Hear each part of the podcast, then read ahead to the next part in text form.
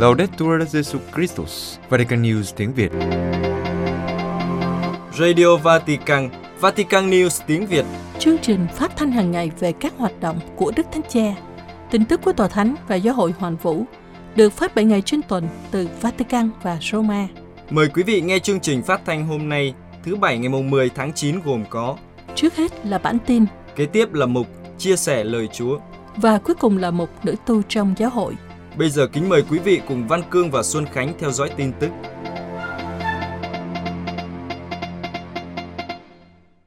Đức Thánh Cha và các lãnh đạo Kitô giáo chia buồn về sự qua đời của nữ hoàng Elizabeth đệ nhị. Vatican, trong điện thư gửi đến vua Charles thứ ba hôm chiều tối thứ Năm ngày 8 tháng 9, Đức Thánh Cha đã gửi lời chia buồn và cầu nguyện khi hay tin nữ hoàng Elizabeth thứ hai qua đời.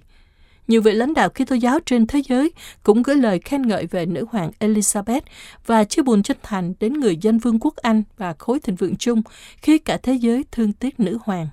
Nữ hoàng Elizabeth đệ nhị, quốc vương trị vì lâu nhất của người Anh và là người đứng đầu giáo hội Anh giáo đã qua đời tại lâu đài Balmoral, nơi cư trú của bà ở Scotland, vào lúc 6 giờ 30 chiều ngày 8 tháng 9 giờ Anh Quốc, hưởng thọ 96 tuổi sau hơn 70 năm trị vì. Đức Thánh Cha viết trong điện thư, Tôi vô cùng đau buồn khi hay tin về sự qua đời của nữ hoàng Elizabeth đệ nhị. Tôi xin gửi lời chia buồn chân thành đến nhà vua, các thành viên của hoàng gia, người dân Vương quốc Anh và khối thịnh vượng chung. Đức Thánh Cha nói rằng, Ngài hiệp cùng tất cả những ai thương tiếc sự qua đời của nữ hoàng, cầu nguyện cho bà được an nghỉ đời đời và bày tỏ lòng tôn trọng đối với cuộc đời phục vụ không mệt mỏi của bà vì lợi ích quốc gia và khối thịnh vượng chung. Tấm gương tận tụy với nghĩa vụ, chứng nhân đức tin kiên định của bà và Chúa Giêsu Kitô và niềm hy vọng vững chắc của bà và những lời Chúa hứa. Kết thúc điện thư, Đức Thánh Cha phó thác linh hồn nữ hoàng cho lòng nhân từ thương xót của Cha trên trời và Ngài bảo đảm cầu nguyện xin Thiên Chúa toàn năng nâng đỡ vua Charles với ân sủng của người khi ông đảm nhận trách nhiệm cao cả của vị quốc vương. Ngài cũng cầu xin phúc lành của Chúa cho nhà vua và những người thương khóc nữ hoàng có được sự an ủi và sức mạnh trong Chúa. Trong 70 năm trị vì, nữ hoàng Elizabeth đệ nhị đã nhiều lần thăm Vatican và đã gặp 5 vị giáo hoàng. Năm 1951, lần đầu tiên bà thăm Vatican khi còn là công chúa Elizabeth và đã gặp Đức Pio XII. Nhưng lần đầu bà thăm Vatican trong tư cách nữ hoàng là vào tháng 5 năm 1961, khi đó bà và hoàng thân Philip đã được Đức Gioan 23 tiếp kiến. Năm 1980, nữ hoàng thăm Vatican và được Đức Gioan Phaolô II tiếp kiến. Tháng 9 năm 2010, khi Đức Biển Đức 16 thăm Anh Quốc, nữ hoàng Anh đã gặp ngài. Và cuối cùng, năm 2014, nhân kỷ niệm 100 năm thành lập quan hệ ngoại giao giữa Anh Quốc và Tòa Thánh, nữ hoàng Elizabeth đệ nhị và hoàng thân Philip đã gặp Đức Thánh Cha Francisco tại Vatican. Bày tỏ lòng kính trọng đối với nữ hoàng Elizabeth quá cố, Đức Hồng Y Vincent Nichols, Tổng giám mục Westminster, đồng thời là Chủ tịch Hội đồng Giám mục Anh và xứ Wales, nhắc lại lời hứa của nữ hoàng vào ngày sinh nhật thứ 21 của bà là sẽ cống hiến cuộc đời để phục vụ nhân dân của mình. Bây giờ, 75 năm sau, chúng ta rất đau lòng, cảm thấy mất mát trước cái chết của bà và vô cùng ngưỡng mộ về cách thế hiệu quả mà bà đã thực hiện lời tuyên bố đó. Đức Hồng Y bày tỏ nỗi buồn và lòng biết ơn của mình vì món quà dành cho thế giới là cuộc sống của nữ hoàng Elizabeth. Ngài cầu nguyện để nữ hoàng được đón nhận vào sự hiện diện nhân từ của Thiên Chúa để đoàn tụ với hoàng thân Philip yêu quý của bà ở đó. Đức Hồng Y kết thúc thông điệp với lời cầu nguyện cho Đức Vua khi ông đảm nhận trách vụ mới, ngay cả khi đang chịu tang mẹ mình. Ngài cầu chúc, xin Thiên Chúa cứu giúp Đức Vua. Sau khi Điện Buckingham thông báo về sự qua đời của nữ hoàng Elizabeth thứ hai, Đức Tổng giám mục Justin Welby của Anh giáo cũng bày tỏ sự đau buồn và cầu nguyện cho nhà vua và hoàng gia. Ngài xin Chúa đến gần họ và an ủi họ trong những ngày tháng sắp tới. Đức Tổng giám mục của Canterbury ghi nhận sự cống hiến phi thường của nữ hoàng cho Vương quốc Anh, vương quốc của bà và khối thịnh vượng chung. Ngài nói thêm, qua thời gian chiến tranh và khó khăn, qua các mùa biến động và thay đổi và qua những khoảnh khắc vui mừng và kỷ niệm, chúng ta được nâng đỡ bởi đức tin của nữ hoàng và vì chúng ta được kêu gọi trở thành điều gì và trở thành ai. Đức Tổng giám mục Welby cũng nhắc lại chứng tá Kitô giáo của nữ hoàng Anh như một môn đệ Kitô giáo trung thành và cũng là thủ lãnh tối cao của Anh giáo. Bà đã sống hết mình với đức tin mỗi ngày trong đời. Sự tin tưởng của bà vào Chúa và tình yêu sâu sắc dành cho Chúa là nền tảng trong cách bà dẫn dắt cuộc đời mình, từng giờ, từng ngày. Trong cuộc đời của nữ hoàng quá cố, chúng ta thấy ý nghĩa của việc nhận được món quà sự sống mà chúng ta đã được Thiên Chúa ban tặng và thông qua sự phục vụ kiên nhẫn, khiêm tốn, quên mình, chia sẻ nó như một món quà cho người khác. Các giám mục công giáo của Anh và xứ Wales cũng đã phổ biến một kinh nguyện để các giáo sứ công giáo trên toàn quốc cầu nguyện cho sự an nghỉ đời đời của nữ hoàng. Kazakhstan mong chờ cuộc viếng thăm của Đức Thánh Cha. Nursultan, người dân Kazakhstan đã mong chờ cuộc viếng thăm của Đức Thánh Cha, đặc biệt những gì Ngài sẽ nói với cộng đoàn công giáo bé nhỏ và toàn thể người dân. Trong cuộc họp trực tuyến dành cho các nhà báo được tổ chức vào ngày 8 tháng 9, cha Guido Tresani, giám đốc Caritas Kazakhstan, mô tả về bầu khí hiện nay tại đất nước Trung Á. Mặc dù cộng đoàn công giáo là một thiểu số rất nhỏ ở một đất nước đa số theo Hồi giáo, nhưng người dân đang rất mong đợi cuộc viếng thăm của Đức Thánh Cha. Cha cho biết, truyền thông đưa tin rất nhiều về cuộc viếng thăm. Ngay từ đầu, chính phủ Kazakhstan đã sẵn sàng cộng tác sự kiện lớn này, cụ thể giúp giải quyết chỗ nghỉ đêm cho các tín hữu hành hương ở các quốc gia khác đến tham dự thánh lễ do Đức Thánh Cha chủ sự. Mặt khác, nơi người dân vẫn có một kỷ niệm rất sống động về cuộc viếng thăm của Thánh giáo Hoàng Gioan Phaolô II vào năm 2001. Mặc dù lúc đó sức khỏe của ngài không được tốt, cử chỉ đó được coi là một dấu hiệu đặc biệt của sự gần gũi với đất nước và người dân rất cảm kích.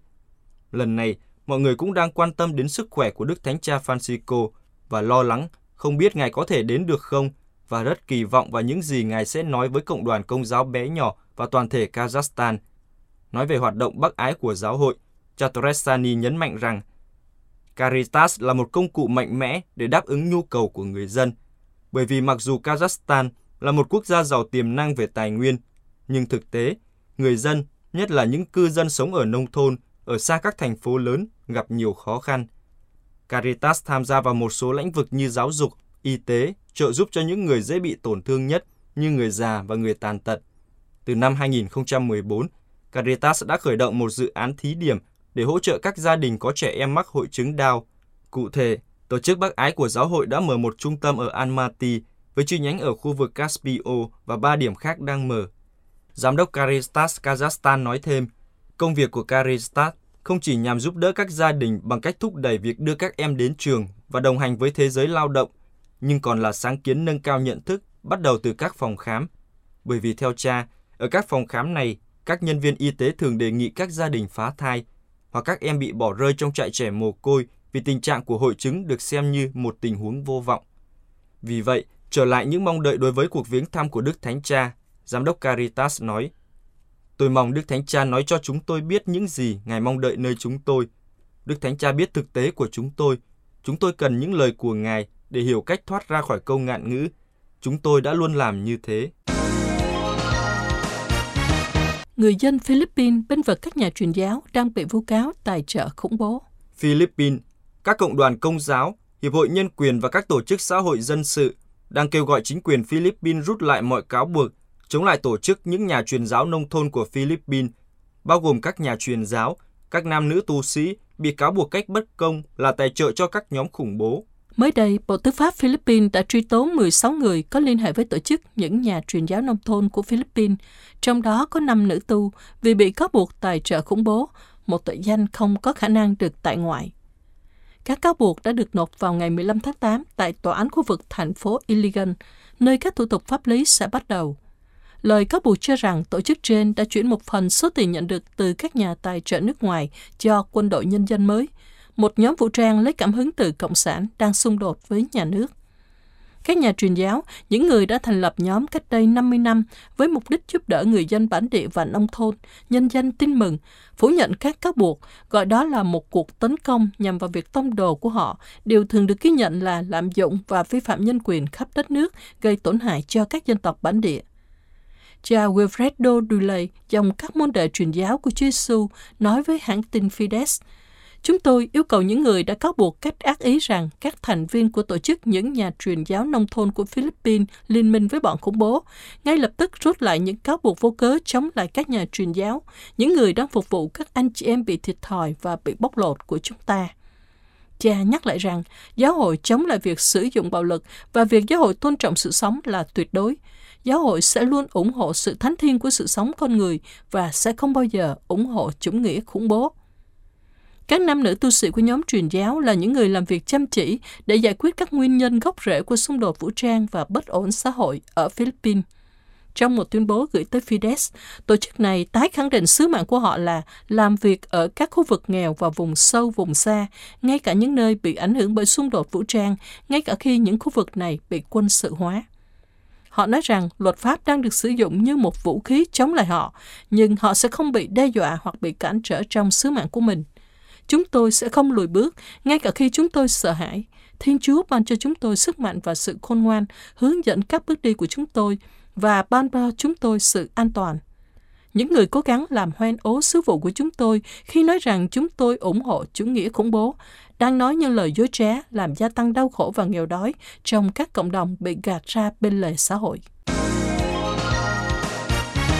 Niềm tin vào các giáo hội Kitô ở Thụy Sĩ đang giảm. Zurich, theo kết quả nghiên cứu gần đây của Viện Xã hội học Mục vụ ở Thụy Sĩ, hiện tượng tục hóa tiếp tục gia tăng, đồng thời niềm tin vào các giáo hội truyền thống ngày càng giảm và số người rời bỏ giáo hội ngày càng nhiều. Nghiên cứu được công bố vào ngày 6 tháng 9 năm 2022 bởi Viện Xã hội học Mục vụ, một tổ chức được giáo hội công giáo tài trợ và có trụ sở tại Galen.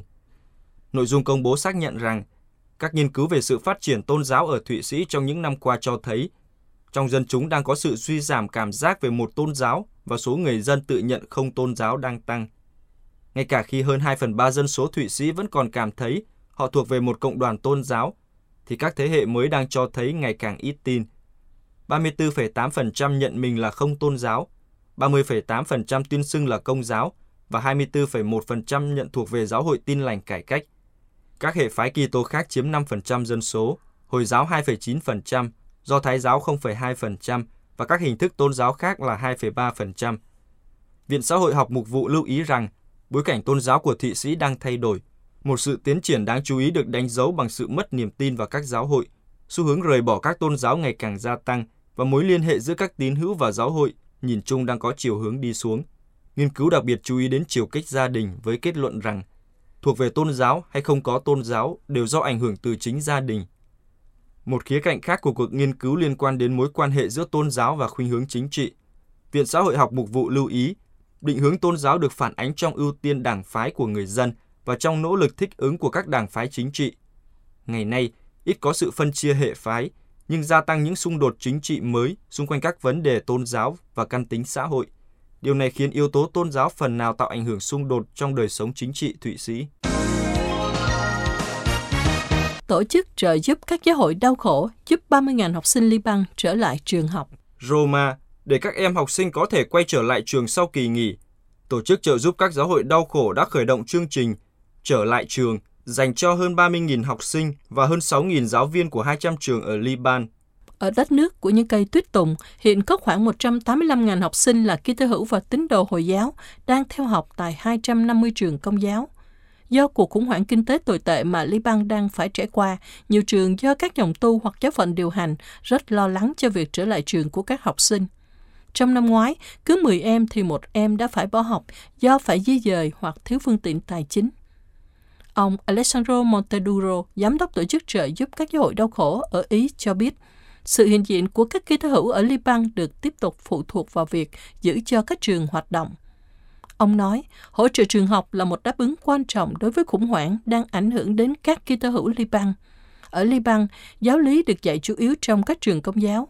Nếu các trường và giáo viên công giáo bắt đầu biến mất vì thiếu phương tiện tài chính, sự cân bằng nhân khẩu học sẽ thay đổi nhanh chóng. Sự sụp đổ tài chính của đất nước đã khiến nhiều phụ huynh không thể đóng học phí. Ngay cả các trường bán tư thục cũng đang phải trải qua một tình cảnh hết sức khó khăn vì trên lý thuyết họ nhận được trợ cấp của chính phủ, nhưng trong 4 năm qua, nhà nước Liban đã không cung cấp các chi phí đã thỏa thuận. Ông Philip Ozor, Tổng thư ký của Tổ chức Quốc tế giải thích rằng nhiều trường phá sản không có khả năng trả lương cho giáo viên. Rủi ro lớn là các trường công giáo buộc phải đóng cửa. Đây sẽ là một thảm họa cho sự chung sống của các tôn giáo, vì các trường này đóng vai trò cơ bản trong tương quan giữa các Kitô hữu và người Hồi giáo ở Liban và là một ví dụ về sự chung sống cho toàn Trung Đông. Một vấn đề lớn khác đối với nhiều trường là việc cung cấp điện trong nhiều thập kỷ vốn đã thiếu. Các trường học ở Liban phải sử dụng máy phát điện riêng. Đây là một chi phí lớn trước cuộc khủng hoảng tài chính. Do đó, khủng hoảng năng lượng là một trong những trở ngại to lớn khác mà các trường học phải giải quyết. Các dự án trong chương trình Trở lại trường có tổng số tiền là 2,28 triệu đô la, bao gồm lương giáo viên, học bổng gia đình, trợ giúp cho giáo viên công giáo trong các trường công lập, trợ giúp cho các tấm pin mặt trời trong trường, tài liệu cho học sinh và các dự án khác cho các trường. Quý vị vừa theo dõi bản tin ngày 10 tháng 9 của Vatican News tiếng Việt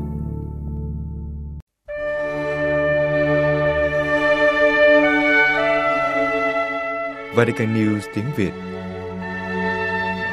Chuyên mục Chia sẻ lời Chúa.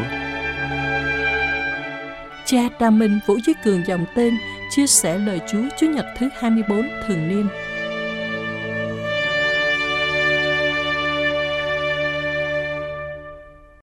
Khi ấy, các người thu thuế và các người tội lỗi đều lui tới với Đức Giêsu để nghe người giảng. Xin kính chào quý ông bà, anh, chị em. Câu đầu tiên của tin mừng Thánh Luca trong Chúa Nhật thứ 24 thường niên khiến tôi dừng lại để chiêm ngắm thật kỹ và thật lâu hình ảnh quá đẹp này.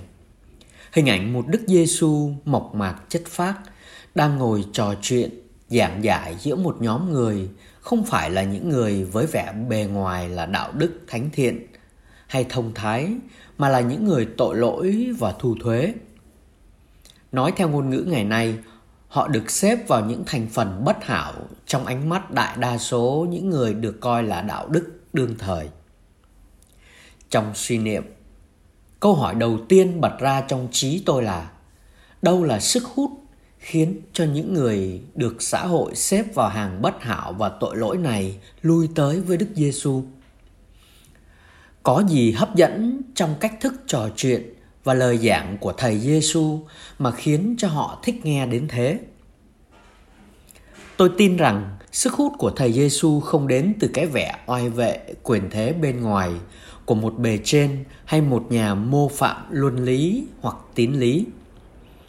Vì cứ sự thường, những người đang sống trong tình trạng tội lỗi và hướng chiều về những khuynh hướng thế gian thường tránh né những vị này, thậm chí họ còn không muốn nói tới nữa. Tôi cũng tin rằng nội dung trò chuyện và giảng dạy của thầy Giêsu cũng không phải là những răn đe về hình phạt hay những lời lên án dành cho những người đang nghe mình. Và chắc cũng không phải là những phân tích siêu hình về các luận đề thần học, tín lý cao siêu chẳng đụng chạm gì đến đời sống thực của người nghe. Vì những nội dung này, ngay cả những người bình thường nghe riết cũng ngán ngẩm chắc chắn phải là điều gì đó rất khác và hấp dẫn nơi con người và lời giảng dạy của vị thầy Giêsu này. Điều rất hấp dẫn và khác ấy là gì?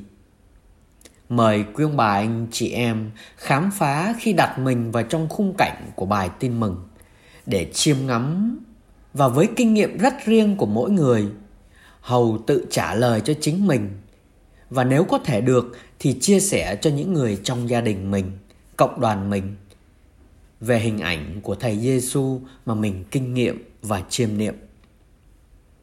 Thưa ông bà anh chị em, một cách chung, kinh nghiệm thường ngày cho thấy mẫu người mà mỗi chúng ta thích đến gần trước hết phải là người đón nhận và trân trọng con người của mỗi chúng ta như mình là thứ đến, họ phải là người hiểu và cảm thông với những giới hạn và yếu đuối của mình, dù nó như thế nào. Vâng đó là người mà tôi cảm thấy an toàn và bình an khi gặp gỡ, vì tôi tin rằng người đó không xem thường tôi, không vội quy chụp hoặc phê bình tôi thuộc hạng người này, hạng người nọ qua những điều bên ngoài. Và hơn hết, người ấy thấy được cái đẹp và khao khát thẳm sâu trong tim tôi ấy là những người mà ai trong chúng ta cũng muốn lui tới và gặp gỡ. Còn những người mà mỗi chúng ta muốn và thích nghe họ trò chuyện thì sao? Lời nói truyền tải nội dung suy nghĩ và là sứ điệp từ cõi lòng người nói cho người nghe. Người ta vẫn nói, nếu lời nói xuất phát từ tim thì nó sẽ chạm đến tim người nghe. Như thế, lời giảng dạy của Đức Giêsu không thể không chạm đến khao khát thẳm sâu của các anh chị em tội lỗi và yếu đuối khi họ đến nghe Ngài. Lời giảng ấy có sức chữa lành, nâng đỡ. Lời giảng ấy chiếu rọi ánh sáng hy vọng và niềm tin vào những góc khuất của những ngờ vực và lo âu. Và cuối cùng, lời giảng ấy có sức mạnh đẩy lùi bóng tối của sự dữ để phục hồi lại phẩm giá cho con người. Vì lẽ đó, nếu Thánh Luca nói rằng các người tội lỗi và thu thuế đều lui tới với Đức Giêsu thì ắt hẳn thái độ, phong cách hành xử cũng như lối trò chuyện và giảng dạy của Đức Giêsu phải có những đặc nét căn bản này. Sự hiền từ nhân lành trong việc đón tiếp người yếu đuối và tội lỗi còn được minh chứng ở những nơi khác trong tin mừng. Thầy Giêsu mà chúng ta đang bước theo là thế đấy. Hiền lành, nhân từ, khiêm nhường và đầy cảm thông với những nỗi đau đến từ hệ quả của những tổn thương của phận người. Đi vào trong cuộc đời để đồng hành, lắng nghe, chia sẻ, chữa lành và dẫn đưa từng phận người vào con đường của sự sống. Một Thiên Chúa làm người và coi mình như một chủ trang nhân lành khi đi tìm kiếm những con chiên đang hoang mang, sợ hãi vì lạc lối để băng bó những tổn thương và mang về ràng. Như một người phụ nữ vui mừng đến độ, mời hàng xóm đến ăn mừng vì tìm được một đồng xu đã mất. Và như một người cha nhân hậu ôm chặt đứa con ngỗ ngược trong lòng với niềm hạnh phúc vui mừng vì trái tim của nó đã sống lại sau những năm tháng bị vùi dập bởi những đam mê phù phiếm. Vâng, Đức Giêsu không nói nhiều về hiệp hành, nhưng Ngài sống hiệp hành. Chúng ta được mời gọi cầu nguyện thật nhiều cho các linh mục và hàng giám mục, những người được mệnh danh là những Đức Kitô khác, biết sống hiệp hành như thầy mình. Hiệp hành trong lối quản trị mục vụ của các ngài trong việc đi đến với dân Chúa với sự giản dị khiêm nhường, cũng như đón tiếp họ đến với mình với sự trân trọng.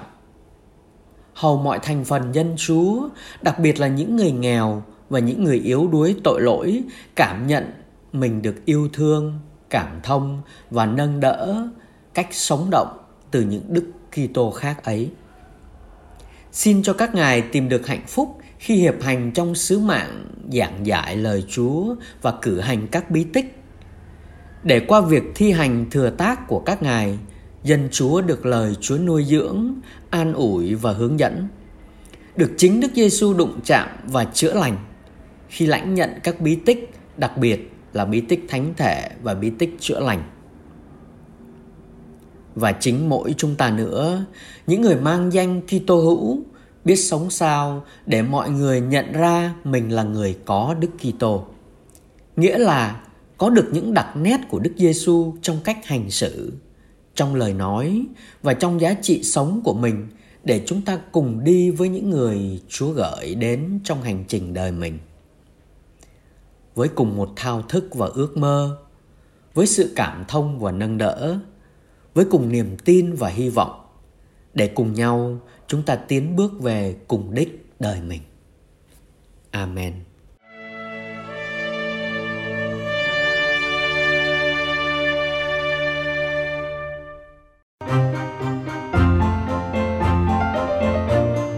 Vatican News tiếng Việt, Chuyên mục Nữ tu trong giáo hội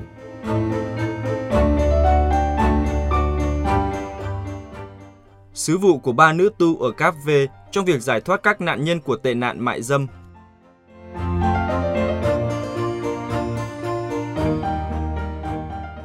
Giải phóng phụ nữ khỏi xiềng xích của bất kỳ hình thức nô lệ nào, đặc biệt quan tâm đến các nạn nhân của tệ nạn mại dâm và buôn người để bóc lột tình dục.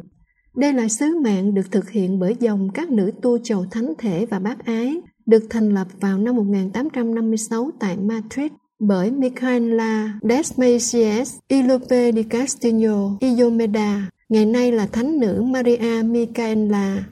Michaela là một thiếu nữ con nhà quý tộc Tây Ban Nha. Sau khi gặp một cô gái là nạn nhân của nạn mại dâm tại Bệnh viện Thánh Gioan Thiên Chúa ở Madrid, thánh nữ đã từ bỏ địa vị xã hội của mình để hiến dâng cuộc đời cho người khác. Và vào năm 1845, Ngài đã mở nơi trú ẩn đầu tiên cho những phụ nữ bị bóc lột. Tiếp nối sức hút của vị sáng lập, các nữ tu chầu thánh thể hiện phục vụ ở bốn châu lục với 170 dự án được phân phối tại 25 quốc gia. Trong một cuộc phỏng vấn, diễn giải đoạn sách xuất hành chương 3, Sir Simona Perini kể rằng cũng từ quần đảo nhỏ Cap V, tiếng kêu đau khổ của nhiều phụ nữ để sống còn đã rơi vào mạng lưới bóc lột tình dục đã đến tai chúng tôi. Làm sao chúng tôi có thể thờ ơ trước tiếng kêu cứu này? Sơ giải thích, đây là lý do tại sao 13 năm trước một số chị em đã thành lập cộng đoàn các nữ tu chầu thánh thể ở thành phố Mindelo trên đảo Sao Vicente. Ba nữ tu, Sơ Simona người Ý và hai người Tây Ban Nha vẫn đi đầu trong việc khôi phục nhân phẩm và cứu vớt những nạn nhân nữ hoặc những người có nguy cơ trở thành gái điếm, những người sống trong điều kiện cực kỳ nghèo khổ trong các doanh trại ở ngoại ô thường được xây dựng bằng kim loại tái chế của các thùng hàng, không có điện nước, khí đốt và điều kiện vệ sinh. Nhiều người trong số họ là những bà mẹ đơn thân, bị lạm dụng hoặc bị bỏ rơi bởi những người đàn ông của họ, buộc phải làm gái mại dâm để nuôi sống bản thân và gia đình của họ. Trong những năm qua, hội dòng nhỏ đã trở thành một nơi hiện diện tự do và giải thoát cho những phụ nữ dễ bị tổn thương trên đảo. Vào năm 2016, họ đã phát động chương trình xã hội Credit Nabo. Tiếng địa phương có nghĩa là hãy tin vào chính mình, với các mục tiêu chính là cứu vớt, thăng tiến cá nhân, tái hòa nhập các phụ nữ vào công việc xã hội, cũng như tố cáo các tình huống bất công. Chương trình được thực hiện bởi một nhóm các chuyên gia người cấp V, bao gồm một số dự án, trung tâm lắng nghe, hoạt động tiếp xúc với những người sống trong hoàn cảnh khó khăn can thiệp tâm lý xã hội với thanh thiếu niên có nguy cơ bị loại trừ và mại dâm và nâng cao nhận thức. Sơ Simona giải thích rằng trung tâm lắng nghe là một không gian dành cho việc đón tiếp và đồng hành về giáo dục, tâm lý và pháp lý cho phụ nữ thuộc bất kỳ quốc tịch nào từ 18 đến 40 tuổi, với một số trường hợp ngoại lệ, sống ở Sao Vicente hoặc ở các đảo khác. Những người này có cơ hội tham gia các khóa đào tạo, đọc viết, tin học, nấu ăn, cắt may. Một gói thực phẩm cũng được phương phát hàng tháng cho một số gia đình của những người tham gia chương trình. Tuy nhiên, sơ nhấn mạnh đó là sự trợ giúp tạm thời để tránh rơi vào tình trạng chỉ trợ giúp nhưng không phát triển. Còn mục đích của hoạt động tiếp xúc và trợ giúp những người lớn gặp khó khăn là thiết lập mối quan hệ trực tiếp với các nạn nhân của nạn mại dâm, khuyến khích tìm kiếm các giải pháp khác trong việc xây dựng một cuộc sống tự do và nhân phẩm. Sơ Simona chỉ ra rằng điều cần thiết là chính chúng tôi phải biết thực tế xã hội, kinh tế và gia đình của tất cả những phụ nữ đến với dịch vụ của chúng tôi và quyết định đi một đoạn đường với chúng tôi. Các chuyến thăm gia đình hàng tuần được lên kế hoạch, sau đó các nữ tu và nhân viên đến các nhà, chia sẻ thời gian với người dân trong khu phố, trò chuyện hoặc uống trà, khi đi bộ qua các con hẻm, họ quan sát và thu thập thông tin để tìm ra một hướng đi đặc biệt. Dự án này hiện có 185 phụ nữ tham gia, cũng xuất phát từ nhu cầu đưa ra câu trả lời cụ thể cho số lượng trẻ bị thành niên bị gạt ra ngoài lề xã hội ngày càng gia tăng. Các em có nguy cơ rơi vào con đường mại dâm. Trong không gian dành riêng cho các em, các em có cơ hội được học các kỹ năng cần thiết cho sự phát triển hài hòa hỗ trợ từ nhà trường, đào tạo theo nhóm về các giá trị, hỗ trợ tâm lý, giáo dục và pháp lý. Một mục tiêu quan trọng khác là nâng cao nhận thức trong xã hội cấp V về các vấn đề liên quan đến buôn bán và bóc lột tình dục, phổ biến thông tin liên quan đến hỗ trợ nạn nhân và nâng cao nhận thức về tầm quan trọng của những hành động và thiếu sót trong lĩnh vực này để mọi người có trách nhiệm. Mặc dù kể từ năm 2007, Cấp V được coi là có chỉ số phát triển con người trung bình, nhưng nước này vẫn phải đối mặt với hạn hán và thảm họa thất nghiệp, đặc biệt là ở những người trẻ tuổi và phụ nữ. Theo văn phòng các vấn đề nhân đạo của Liên Hiệp Quốc, 9,2% dân số sống trong cảnh nghèo đói cùng cực. Sơ Simona cảnh báo, việc thiếu triển vọng có nguy cơ dẫn đến lạm dụng rượu, sử dụng chất kích thích thần kinh, trẻ bị thành niên phạm pháp, ăn xin. Trong những năm gần đây, mại dâm được thúc đẩy bởi du lịch tình dục và bi kịch mại dâm trẻ em cũng đã ảnh hưởng đến quần đảo. Theo sơ, làm việc trong những bối cảnh tế nhị như vậy bao gồm những thách đố hàng ngày. Ngày nay thách đố lớn nhất của chúng tôi là đảm bảo một nơi an toàn và đồng hành trong một thời gian với các thanh thiếu niên và phụ nữ dễ bị tổn thương nhất. Nhiều cô gái bị cha mẹ đỡ đầu và các thành viên trong gia đình hãm hiếp, một số khác có nguy cơ hoặc đã tham gia vào con đường mại dâm. Thêm vào đó là số ca mang thai sớm ngày càng nhiều, buộc nhiều bà mẹ phải chấp nhận chịu hành hạ để có một mái nhà cho mình và cho đứa con trong bụng. Cộng đoàn các nữ tu có ý định mở rộng lĩnh vực hoạt động của mình sang các đảo khác. Sơ Simona tuyên bố, chúng tôi đặc biệt quan tâm đến việc thành lập những nơi trú ẩn cho phụ nữ nạn nhân của nạn buôn người, mại dâm, bạo lực giới tính và thanh thiếu niên dễ bị tổn thương. Sơ Simona cho biết, nhờ một khoản tài trợ quan trọng của Tây Ban Nha trong thời gian chờ đợi, chúng tôi có thể hỗ trợ với khoản tín dụng nhỏ, ước mơ của nhiều phụ nữ tham gia các khóa học nấu ăn của chúng tôi. Sau khi hoàn thành khóa đào tạo về khởi nghiệp, mỗi người sẽ nhận được một bộ dụng cụ. Các sản phẩm ẩm thực sau đó được bán như thức ăn đường phố. Câu chuyện của Julia, người tin vào chính mình, đã trở thành hạt giống hy vọng cho nhiều phụ nữ khác. Sơ kể, người phụ nữ này qua những lời truyền miệng đã tìm đến trung tâm của chúng tôi nhiều năm trước để xin giúp đỡ.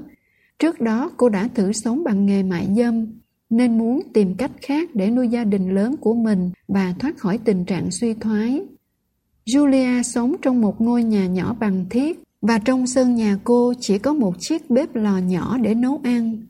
Các nhà điều hành của chúng tôi đề nghị cô tham gia lớp học nấu ăn, mong muốn được giải thoát và cần tin tưởng vào ai đó để hỗ trợ mình mạnh mẽ đến mức ngay cả trước khi kết thúc khóa học, Julia đã bắt đầu bán thức ăn do mình nấu. Ngày nay với một công việc tốt, cô đã có thể có được điều kiện sinh sống tốt hơn và đạt được mức sống an bình hơn. Câu chuyện này là một minh chứng rằng chúng ta có thể đảo ngược hành trình bắt tay vào một con đường mới hướng tới tự do